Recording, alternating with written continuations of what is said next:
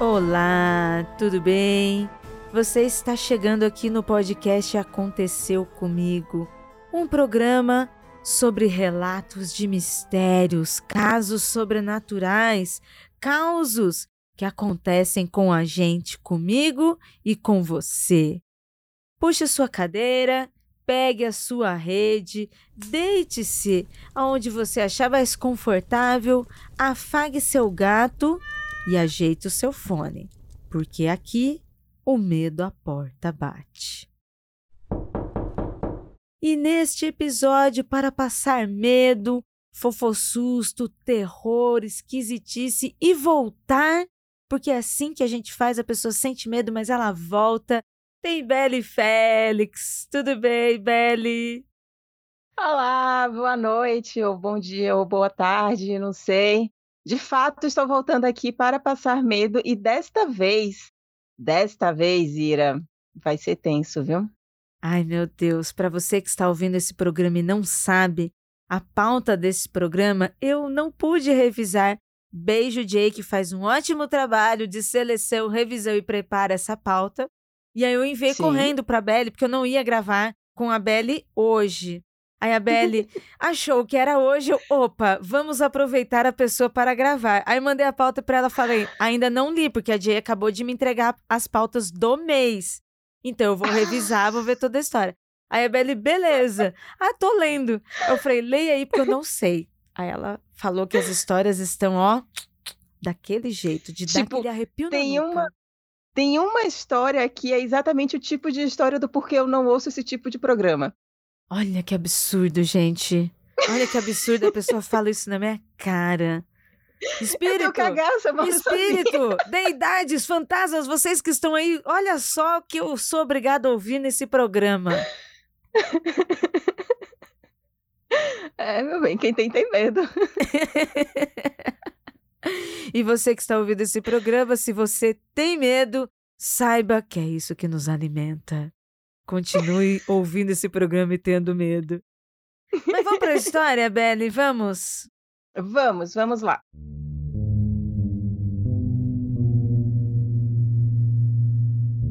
Eu vou começar aqui então com a primeira história e deixar a outra história para finalizar este programa com chave de medo para Belle ler para vocês. Eu começo aqui com um relato que tem o título de O Mistério do Telefone. Olá, pessoal. Sem rodeios, já vou direto para o relato. A família de minha mãe mudou-se do interior da Bahia para São Paulo nos anos 70, fugindo da seca daquela época.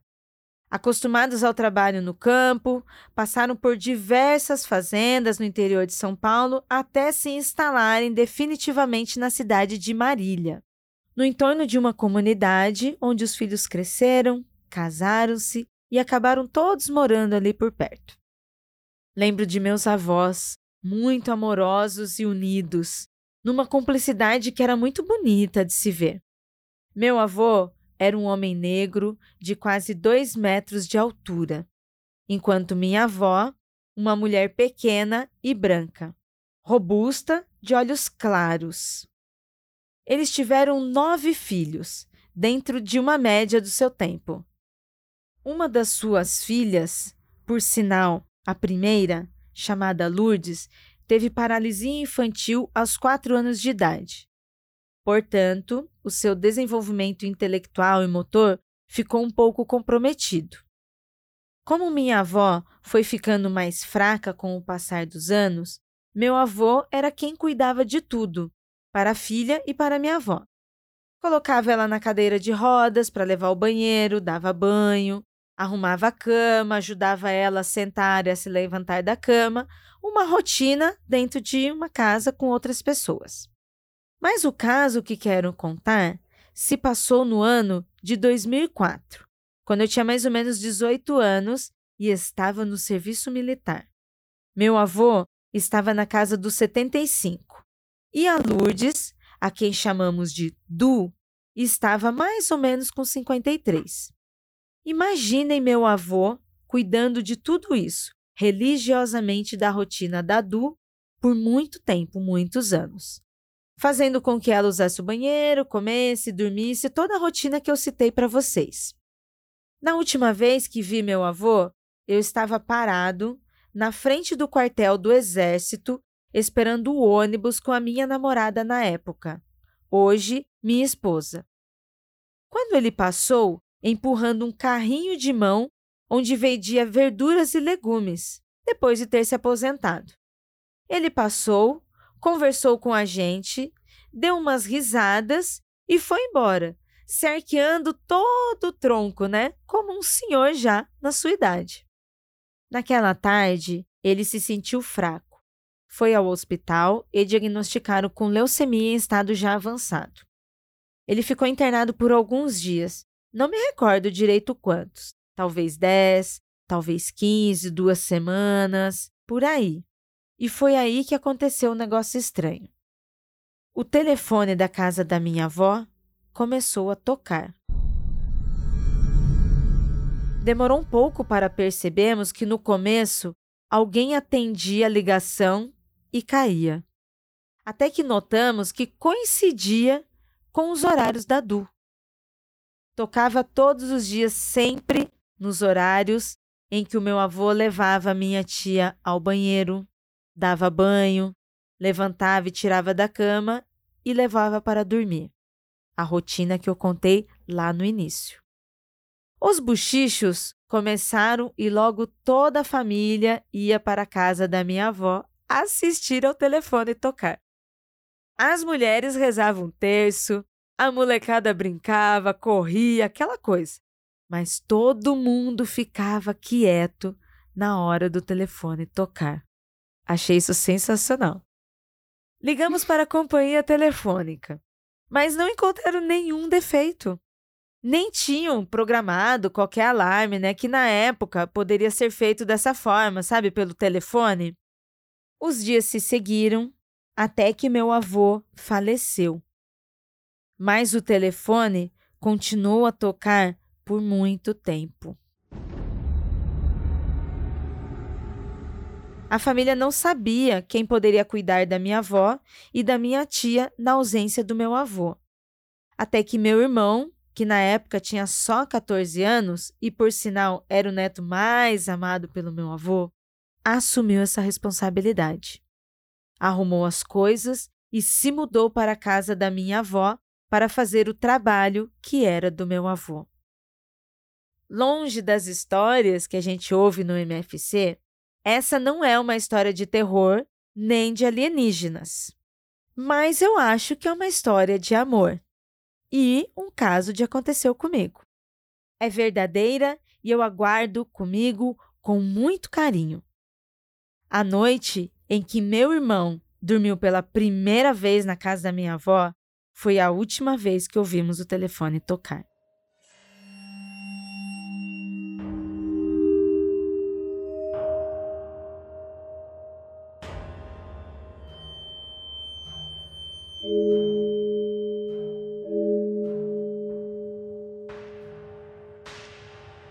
Eu fiquei muito emocionada. Nossa, que linda!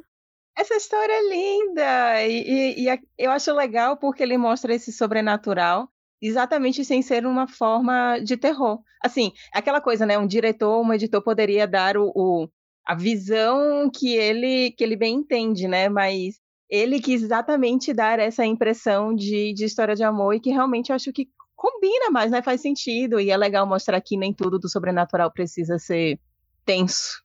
Ah, excelente. Esse é um dos fofossustos mais lindos que eu já li aqui. Recentemente, é um programa que eu gravei com o Murilo, a gente também teve um relato familiar e a pessoa também uhum. mandou pra gente contando assim uma, uma história muito íntima da família. Uhum. Era um fofossus também e eu terminei assim chorando na gravação, assim de tão linda que era. E o cara finalizou dizendo que era uma forma que ele estava honrando a família, sabe isso, mandando no programa. Então, assim, eu fiquei muito emocionada com essa história também, porque, nossa, eles estão contando a intimidade deles. Olha, ele está contando a história de amor que eles consideram verdadeira na família deles, que é tão importante, e o ouvinte envia pra gente. Nossa, eu me sinto muito honrada de estar tá lendo isso de estar tá recebendo essa história e de estar tá aqui contando para quem está ouvindo uma história como essa.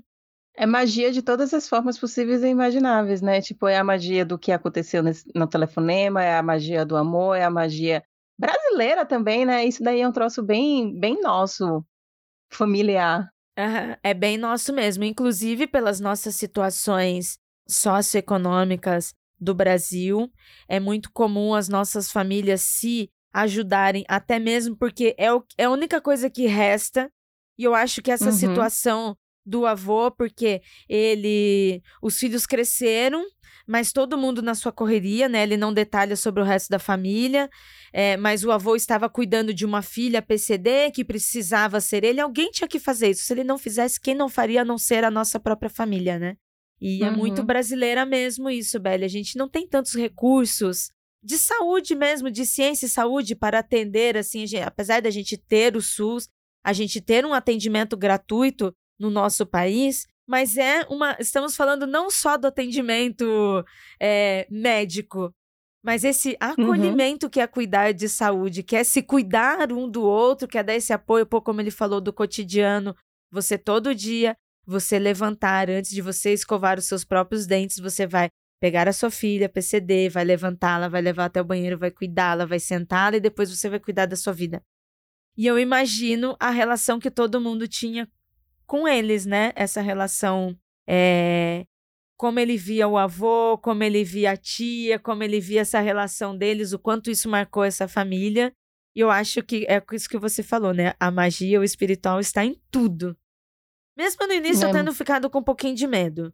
Sabe, meio telefone preto, gente? Quem assistiu Telefone Preto Logo no início eu fiquei pensando nisso. Eu reconheci o telefone preto. Eu, nossa, meu Deus, quer ver que vai ter espírito ligando o telefone? Dito e feito. Mas foi o, né? Era o avô que estava usando o telefone. Achei lindo. E gostei também de ter um elemento tecnológico atual. Ah, é verdade. É telefone. Era linha é. tal, mas assim, linha de telefone, porque às vezes, né, a gente recebe muitos relatos de visões, de ouvir, de sensações mas é interessante quando se passa por algo físico, como um telefone. Né? Ele tá ligando Cara, bem e, na hora. E é engraçado, né, que isso daí faz parte muito da, da, nossa história, assim, da nossa história, eu digo de nós duas, assim, né, de quando nós éramos crianças e adolescentes, é, como a gente não tinha tanto o celular e tudo mais, de fato, quando tocava o telefone e ninguém falava, ou tinha algum som estranho, qualquer coisa assim do gênero, se você tivesse em casa, dava um cagaço, assim, do tipo, velho, que é isso daí, sabe? Eu acho que isso ainda acontece. Me diga você ouvinte na sua cidade, mas aqui em São Paulo, capital, isso a gente sempre reclama disso. Quem é que liga pro celular mesmo? E não tô falando de companhias telefônicas que ficam tentando vender várias coisas a todo momento. Não. É, acontece muita ligação, você atende e desliga. Porra, maluco. Quem que tá fazendo isso? Quem? Quem faz isso? Por quê? Por quê? Para nos deixar loucos? Para nos confundir? Eu não tenho um vovô como esse que partiu e tá me dando sinal, tenho certeza. É, não, tem várias histórias, né? O pessoal diz que é a galera do, do presídio, não sei o quê, bibibi, bababó, mas sei lá, né? Agora que você levantou essa bola. Porque não é vendas, não é ninguém tentando contato, não é golpe nesse sentido. Porque não tá tentando nada. Por quê? Você fala. Primeiro, né? Já é difícil a gente atender muito telefone hoje em dia, mas ainda atendemos. Aí você atende, aí você escuta aquele segundinho que não é robô, porque você vai ter, né, várias empresas que já começam, né, com a robótica ali. Aí você dá aquele segundinho, não é? Aí você fala alô e desliga. Aquilo, o ser, o que está fazendo isso com a gente, espera a gente falar o alô completo. Alô, e desliga. É, é o ser que quer se sentir ouvido, né? Ah, tem alguém me ouvindo, então tá bom, então. Aí desliga. É, Ben. É, o que é esse ser aí? Não me deixa muito tranquila, mas tá bom.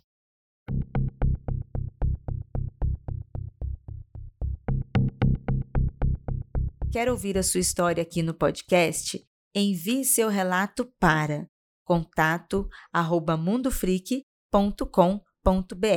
e no campo de assunto o título da história. Pode ser anônima, mas se quiser dizer seu nome e a cidade, pedimos por gentileza que escreva que você autoriza o uso e a divulgação.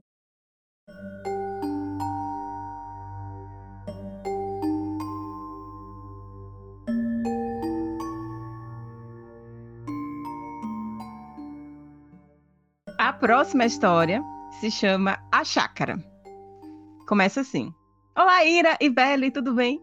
Me chamo Anne, tenho 24 anos e vim trazer o meu relato para vocês.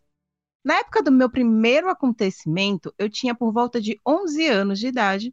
Era aniversário de 13 anos do meu primo e minha família decidiu comemorar em uma chácara localizada perto de nossas casas já que todos nós moramos próximos e a localização do local de festa seria de fácil acesso para todo mundo. A festa teve início por volta das 18 horas e se estendeu ao longo da noite. Em determinado momento, por volta ali das 22 horas, uma de minhas primas da mesma idade que eu começou a ter um comportamento muito estranho. Ela gritava como se estivesse em uma crise de pânico, rodava e tentava bater em quem estivesse próximo. De acordo com outros primos meus, também na mesma idade que estávamos ali próximos, ela teria dito a eles que antes do, entre aspas, surto, tinha visto uma cabeça humana debaixo de um dos carros do estacionamento. Eu, cética como sempre fui, não levei o relato a sério e achei que a crise era fingimento. Cerca de meia hora se passou e um primo, um pouco mais novo, estava sentado próximo ao estacionamento da chácara, chorando. Sentei ao seu lado e questionei o motivo. Ele disse que tinha visto um homem ensanguentado sentado em um dos galhos altos de uma das várias árvores que haviam ali na chácara. Olhei para as árvores e vi apenas a escuridão da noite unida ao vento que balançava suavemente os galhos das árvores. Também não levei o relato dele muito a sério, afinal, por ele ser mais novo, poderia estar me imaginando coisas. Eu ainda não sabia o quão errada eu estava. Após a conversa, fui me sentar na escada em frente ao salão de festas. Fiquei ali um tempo olhando para as árvores. Quando voltei a olhar para o estacionamento, vi algo que me atormentaria por anos. Um homem de baixa estatura e pele bronzeada, vestido completamente de preto e sem rosto, mancava em minha direção. Ele andava devagar, arrastando uma de suas pernas e com um dos braços encolhidos, mas era seu rosto inexistente que me deixava apavorada. Comecei a chorar e corri para dentro do salão em direção aos meus pais. Contei o que havia acontecido, mas eles não acreditaram. Disseram apenas que eu deveria ter sido algum dos meus primos mais velhos fazendo alguma brincadeira. Apesar de eu ter considerado, naquele momento, a hipótese de meus pais, meu pesadelo só havia começado. Desde o acontecimento da chácara, passei a ver vultos em diversos momentos ao longo dos anos. Esses vultos foram evoluindo para batidas na janela do meu quarto, no meio da noite, sendo que minha cama ficava ao lado da janela. Respirações em meu pescoço e algumas visões também eram desencadeadas em momentos inespecíficos. Quando eu tinha por volta de 16 anos, namorei um rapaz de Minas Gerais que a mãe era espírita. E foi nessa época que as coisas que aconteciam comigo se intensificaram ainda mais. Eu ouvia gritos curtos de uma mulher quando estava ao telefone com ele. Perguntei se ele também conseguia escutar, mas não. Em uma certa noite, entretanto, ouvi o mesmo grito de sempre ao telefone. Contei para ele que logo em seguida começou a chorar. Ao questionar o motivo, ele respondeu que tinha uma mulher parada em sua porta, mas que ela desapareceu rapidamente. Pedi para que ele contasse para sua mãe e a resposta dela foi que a mesma mulher já estava há algum tempo andando pelos corredores da casa e que ela também a tinha visto algumas vezes. No dia seguinte, estava sozinha em casa, no meu quarto, jogando no computador. Minha cama ficava atrás da minha cadeira, de modo que meus pés ficavam perto da parte de baixo da cama. Eu estava lá, distraída, imersa em meu jogo, quando de repente algo agarrou meu tornozelo com muita força, puxando para debaixo da cama. Livrei meu pé do que senti ser uma mão e corri para fora de casa, desesperada e chorando. Após essa experiência assustadora, decidi que era o suficiente. Eu não aguentava mais passar por isso, ver as aparições e ouvi-las me deixava apavorada. Mas quando aquilo tocou em mim com tamanha violência, decidi que era o bastante. Não queria esperar que algo ainda mais grave acontecesse comigo. Liguei para o meu namorado e juntos decidimos que precisávamos falar com a mãe dele, né, que era espírita, pedindo alguma explicação para o que estava acontecendo e também se era possível que aquilo parasse. Quando perguntada, ela relatou que a fonte de tudo o que estava acontecendo, tanto comigo como com eles, era eu. Que alguém próximo a mim, que havia morrido, uma amiga ou um parente, buscava ajuda ou tentava me fazer mal por algum motivo, alguma chateação que eu pudesse ter causado a eles em vida. Quando ela disse isso, gelei. Lembrei de uma colega de classe do sexto ano que havia morrido em decorrência de uma leucemia. E da última vez que nos falamos, ela tinha perguntado o porquê que eu não gostava dela. Fato que eu neguei, pois não havia razão alguma para isso. Mesmo assim, fiquei pensativa. Será que ela levou isso para além de sua morte? Minha ex-sogra, após explicar o que estava acontecendo, perguntou se eu gostaria que minha mediunidade fosse fechada e que isso faria com que essas coisas não mais acontecessem comigo. Eu, claro, aceitei. Não suportaria viver essas situações por toda uma vida. Era apavorante demais. Ela disse que fecharia e assim o fez. Desde aquele dia, eu não tenho tido nenhuma outra experiência paranormal, mas até hoje me pergunto: quem era o homem de preto na chácara? Teria ele desencadeado em mim alguma mediunidade?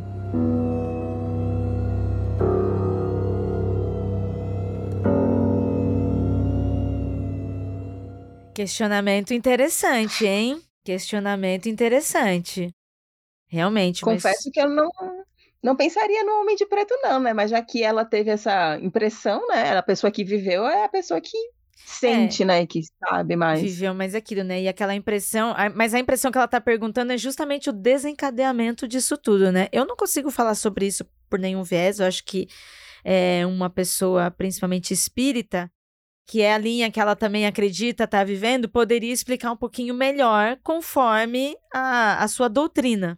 Né? Eu acho que isso poderia uhum ajudá-la sobre isso. Mas independente disso, independente do da ordem religiosa que ela está vivendo e acreditando, meu, isso aqui parece uma franquia do filme de terror Invocação do Mal. Sabe para onde você, cada filme que se encerra começa outra história, meu? A, a Anne que Anne, sinto muito por todo o terror que você viveu, mas parece uma invocação do mal. Foi trazendo uma coisa e levando a outra. E uma coisa que eu anotei aqui, telefone no meio, hein, Belle? As duas histórias hoje de telefone, ouvinte, olha só que coincidência e que coisa. Eu já tenho falado aqui nesse programa algumas vezes sobre, pô, tem muita gente aí perguntando se existe contatos com tecnologia. Telefone. Telefone, gente. Duas histórias de telefone. Quem precisa de mesa Ouija, não é mesmo? Basta você ter esse telefone.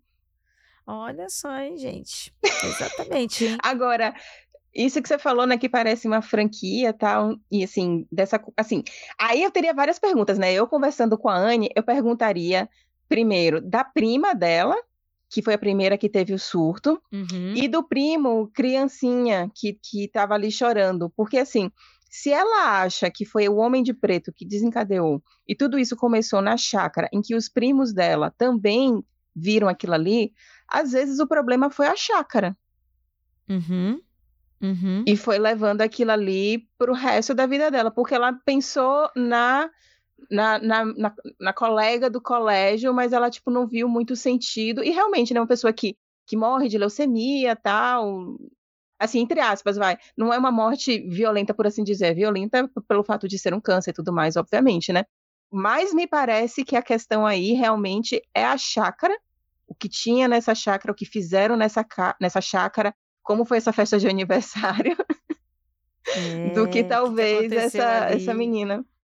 E eu acho também que, sendo a chácara, ou o que aconteceu naquele dia, né, o evento, Uhum. é, depois, eu acho que depois, quando ela foi procurar uma ajuda espiritual, a partir deste Uhum. momento em que ela está acreditando nisso, meio que abre essa porta e isso existe. De novo, Hum. não, não é o segredo. Não quer dizer que, nossa, vou mentalizar um carro e vai aparecer um carro na minha garagem. Seria não bom, é seria, assim. né? Mas- Mas, assim, a mentalização das coisas, e isso dentro de esoterismos, né? Vários é, escritores e pensadores, né? E aí também não é a minha área, magicando, né, gente? Mas falando muito rasamente disso.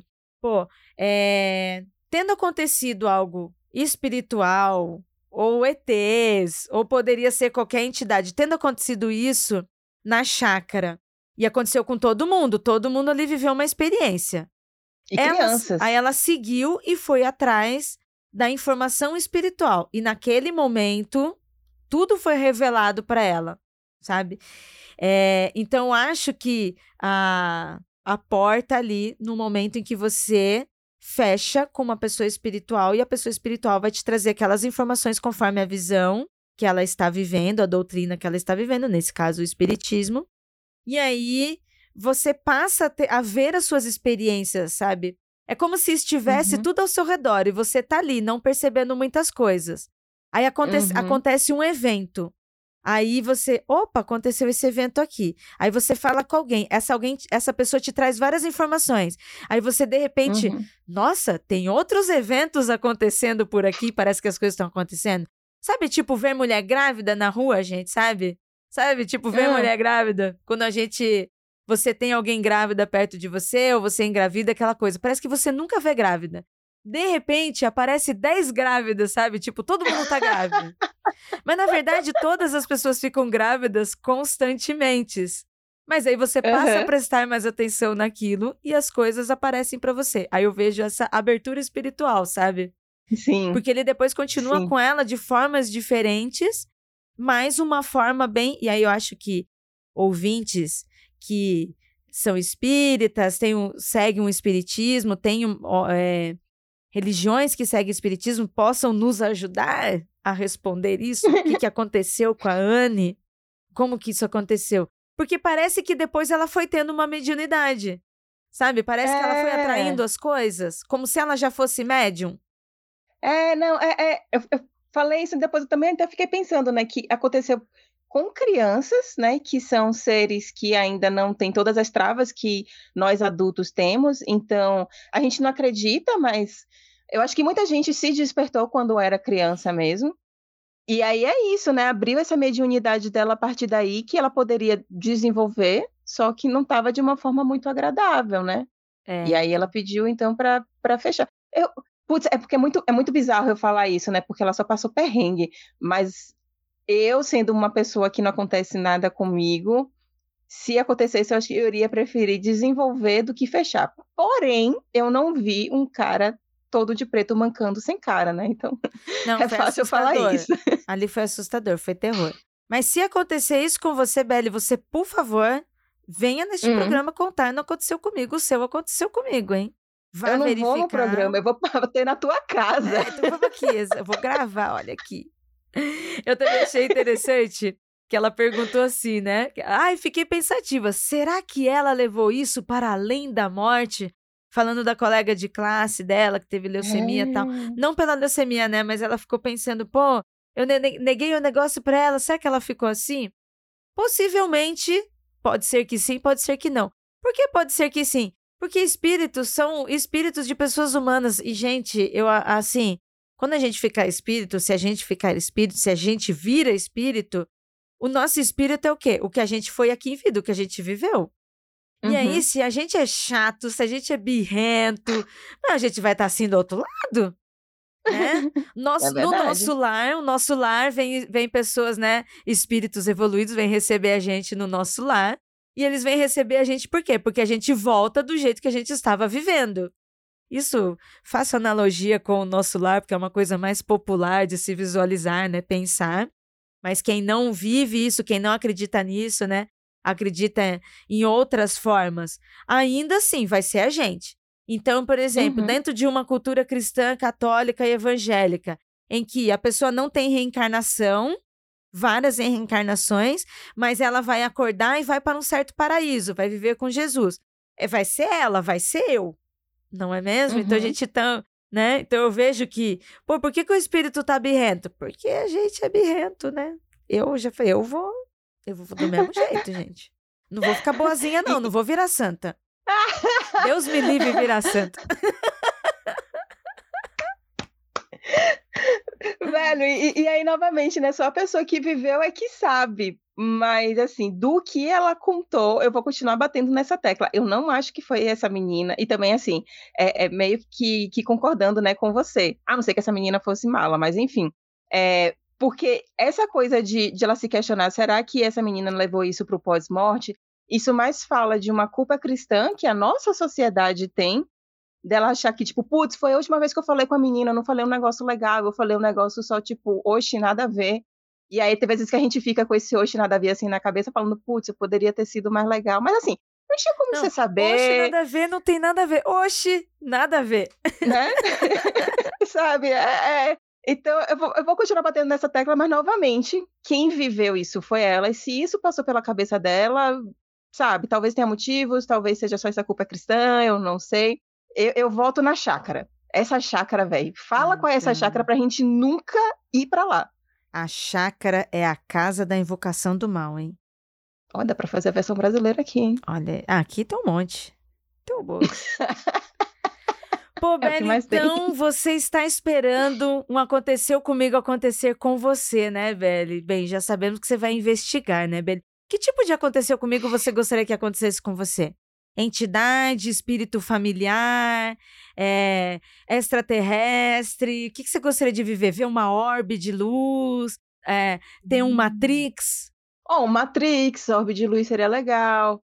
É, familiar, não. Putz, familiar ia ser péssimo, porque eu com certeza não iria nem reconhecer, porque não tenho zero contato. Não conheci em vida, não conheci em morte também. Você não vai nem saber quem que é, né? Se a pessoa vier pedir socorro é. pra você. Minha sobrinha, minha sobrinha. A Belly vai passar direto, assim, na frente, por cima do fantasma. bem, bem por aí mesmo. Podia ser também um Gaspazinho também, por que não?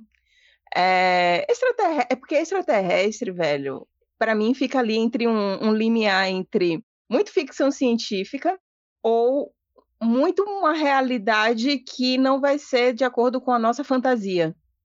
Uhum. Sabe? Então uhum. talvez nem seja tão incrível quanto a gente acha que, uhum. que é. Então extraterrestre eu fico meio tipo, ah, é, tanto faz, mas eu gostei dessa de orbe de luz, orbe essas outras luz, coisas menos. Isso também acontece muito no Brasil, bastante. É... Como é? Como é? Como é? Conta mais. Então, a orbe de luz é literalmente uma orbe de luz, uma bolinha que desce, tipo assim, desce, desce assim que eu digo, é, desce do céu, mas você não vê descendo igual extraterrestre, entendeu? Não é que vem lá, é extraterrestre, vem descendo.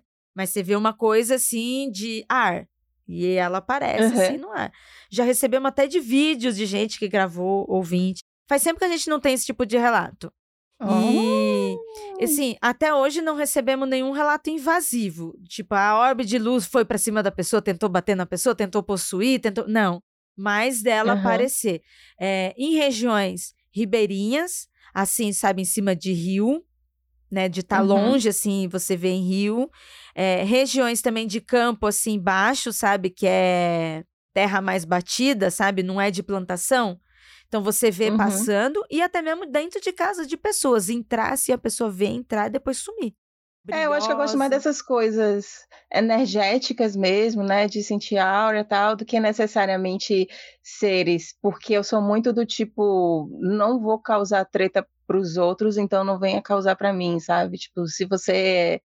Mesmo que seja treta, assim, entre aspas, assim, do bem, uma pessoa que quer só ajudar, ou quer uma ajuda, qualquer coisa assim do gênero, velho, eu não, não, não tô afim. Tem outras pessoas que vão ser muito mais indicadas, muito mais legais. Pra e deixar então só nessas. Assim. Só uma orbezinha de luz, tá bom, de leve, pá, passou é... em casa, olha ali. É, uma horazinha. Agora é engraçado você ter falado isso de, de, de, de, negócio de luz, que assim, eu tenho miopia desde, desde criança, tenho miopia alta desde, desde os quatro anos de idade, sempre foi bem alta.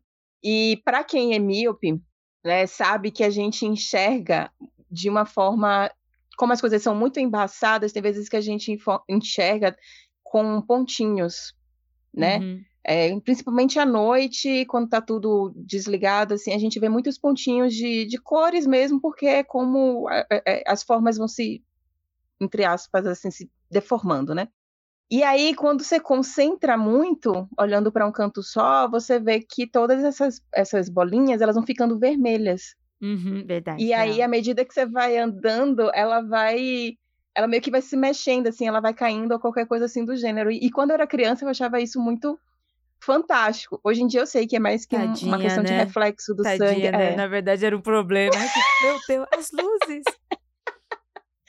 miopia é massa, cara. Miopia dá uns troços assim muito, muito legal, velho. Eu gosto da miopia. O pessoal sempre é. pergunta, ah, por que você não faz cirurgia? E eu fico, acho massa ter miopia, velho. Você vê um monte de coisa assim diferente. Que doido, isso você ser doido. Mas a órbita de luz não é essas bolinhas, não dá para se confundir, Belly. Porque eu tenho miopia, não hum. sou doida assim, não sou viciada em miopia, gente. Para mim é um incômodo, não é legal, não. É... Mas eu não é bem essas bolinhas. Eu acho que uhum. a orbe de luz, mesmo com a miopia, não sei se ela estiver muito longe, aí você não vai conseguir ver, porque você pode se confundir. Por exemplo, como eu falei na beira do rio, né? Que você vê de longe. Pode parecer uma estrela, um reflexo. Uhum. Mas a gente já recebeu foto também é, lá de Manaus. Já recebemos lá de Manaus, Caramba. de ouvinte que mandou foto assim da beira de rio mostrando a bolinha tal. Mas também é muito confundível com o reflexo de luzes, luzes é, lâmpadas, sabe? Porque uhum. é uma bolinha amarela ali, sabe a lâmpada amarela? Mas uhum. não, você não, não mistura com a miopia, você consegue ver.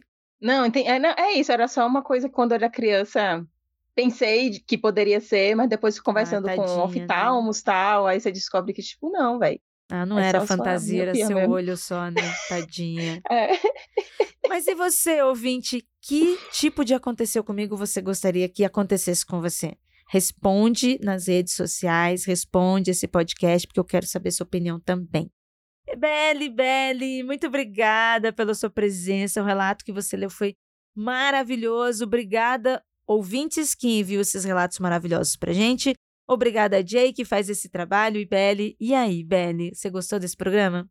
Cara, eu gostei bastante desse programa, exatamente porque teve essas. Tem as duas histórias que são muito legais, né? Eu gostei do fato de ter uma história de amorzinho, que, que a gente não está tão acostumada a, a, ouvir e a ligar a sobrenatural, né? Eu acho que no máximo de história de amorzinho que a gente tem, acho que é, sei lá, Ghost.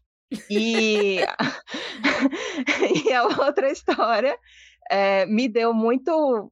Nossa, quando eu li, putz, eu li aqui sozinho em casa, tava meia luz, velho. Então me deu assim um cagaço. E, e é exatamente essa questão do terror, né?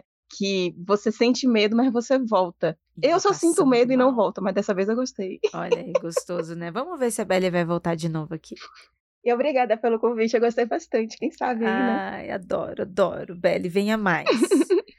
Obrigada, Belle. Obrigada, ouvinte. Terça-feira que vem estamos nós aqui de novo. Se você gosta desse programa, indique para mais pessoas, indique para os seus amigos, indique para a sua família.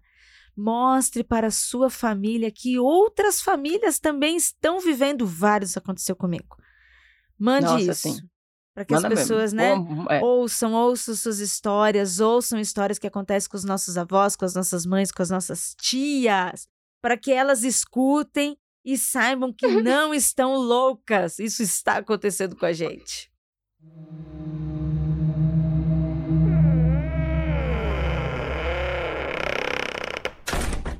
Produziram esse podcast. Jay Carrilho, produção de pauta, Eli Antunes, trilha e edição, Ananda Mida, produção e arte visual de Zé Neto Design.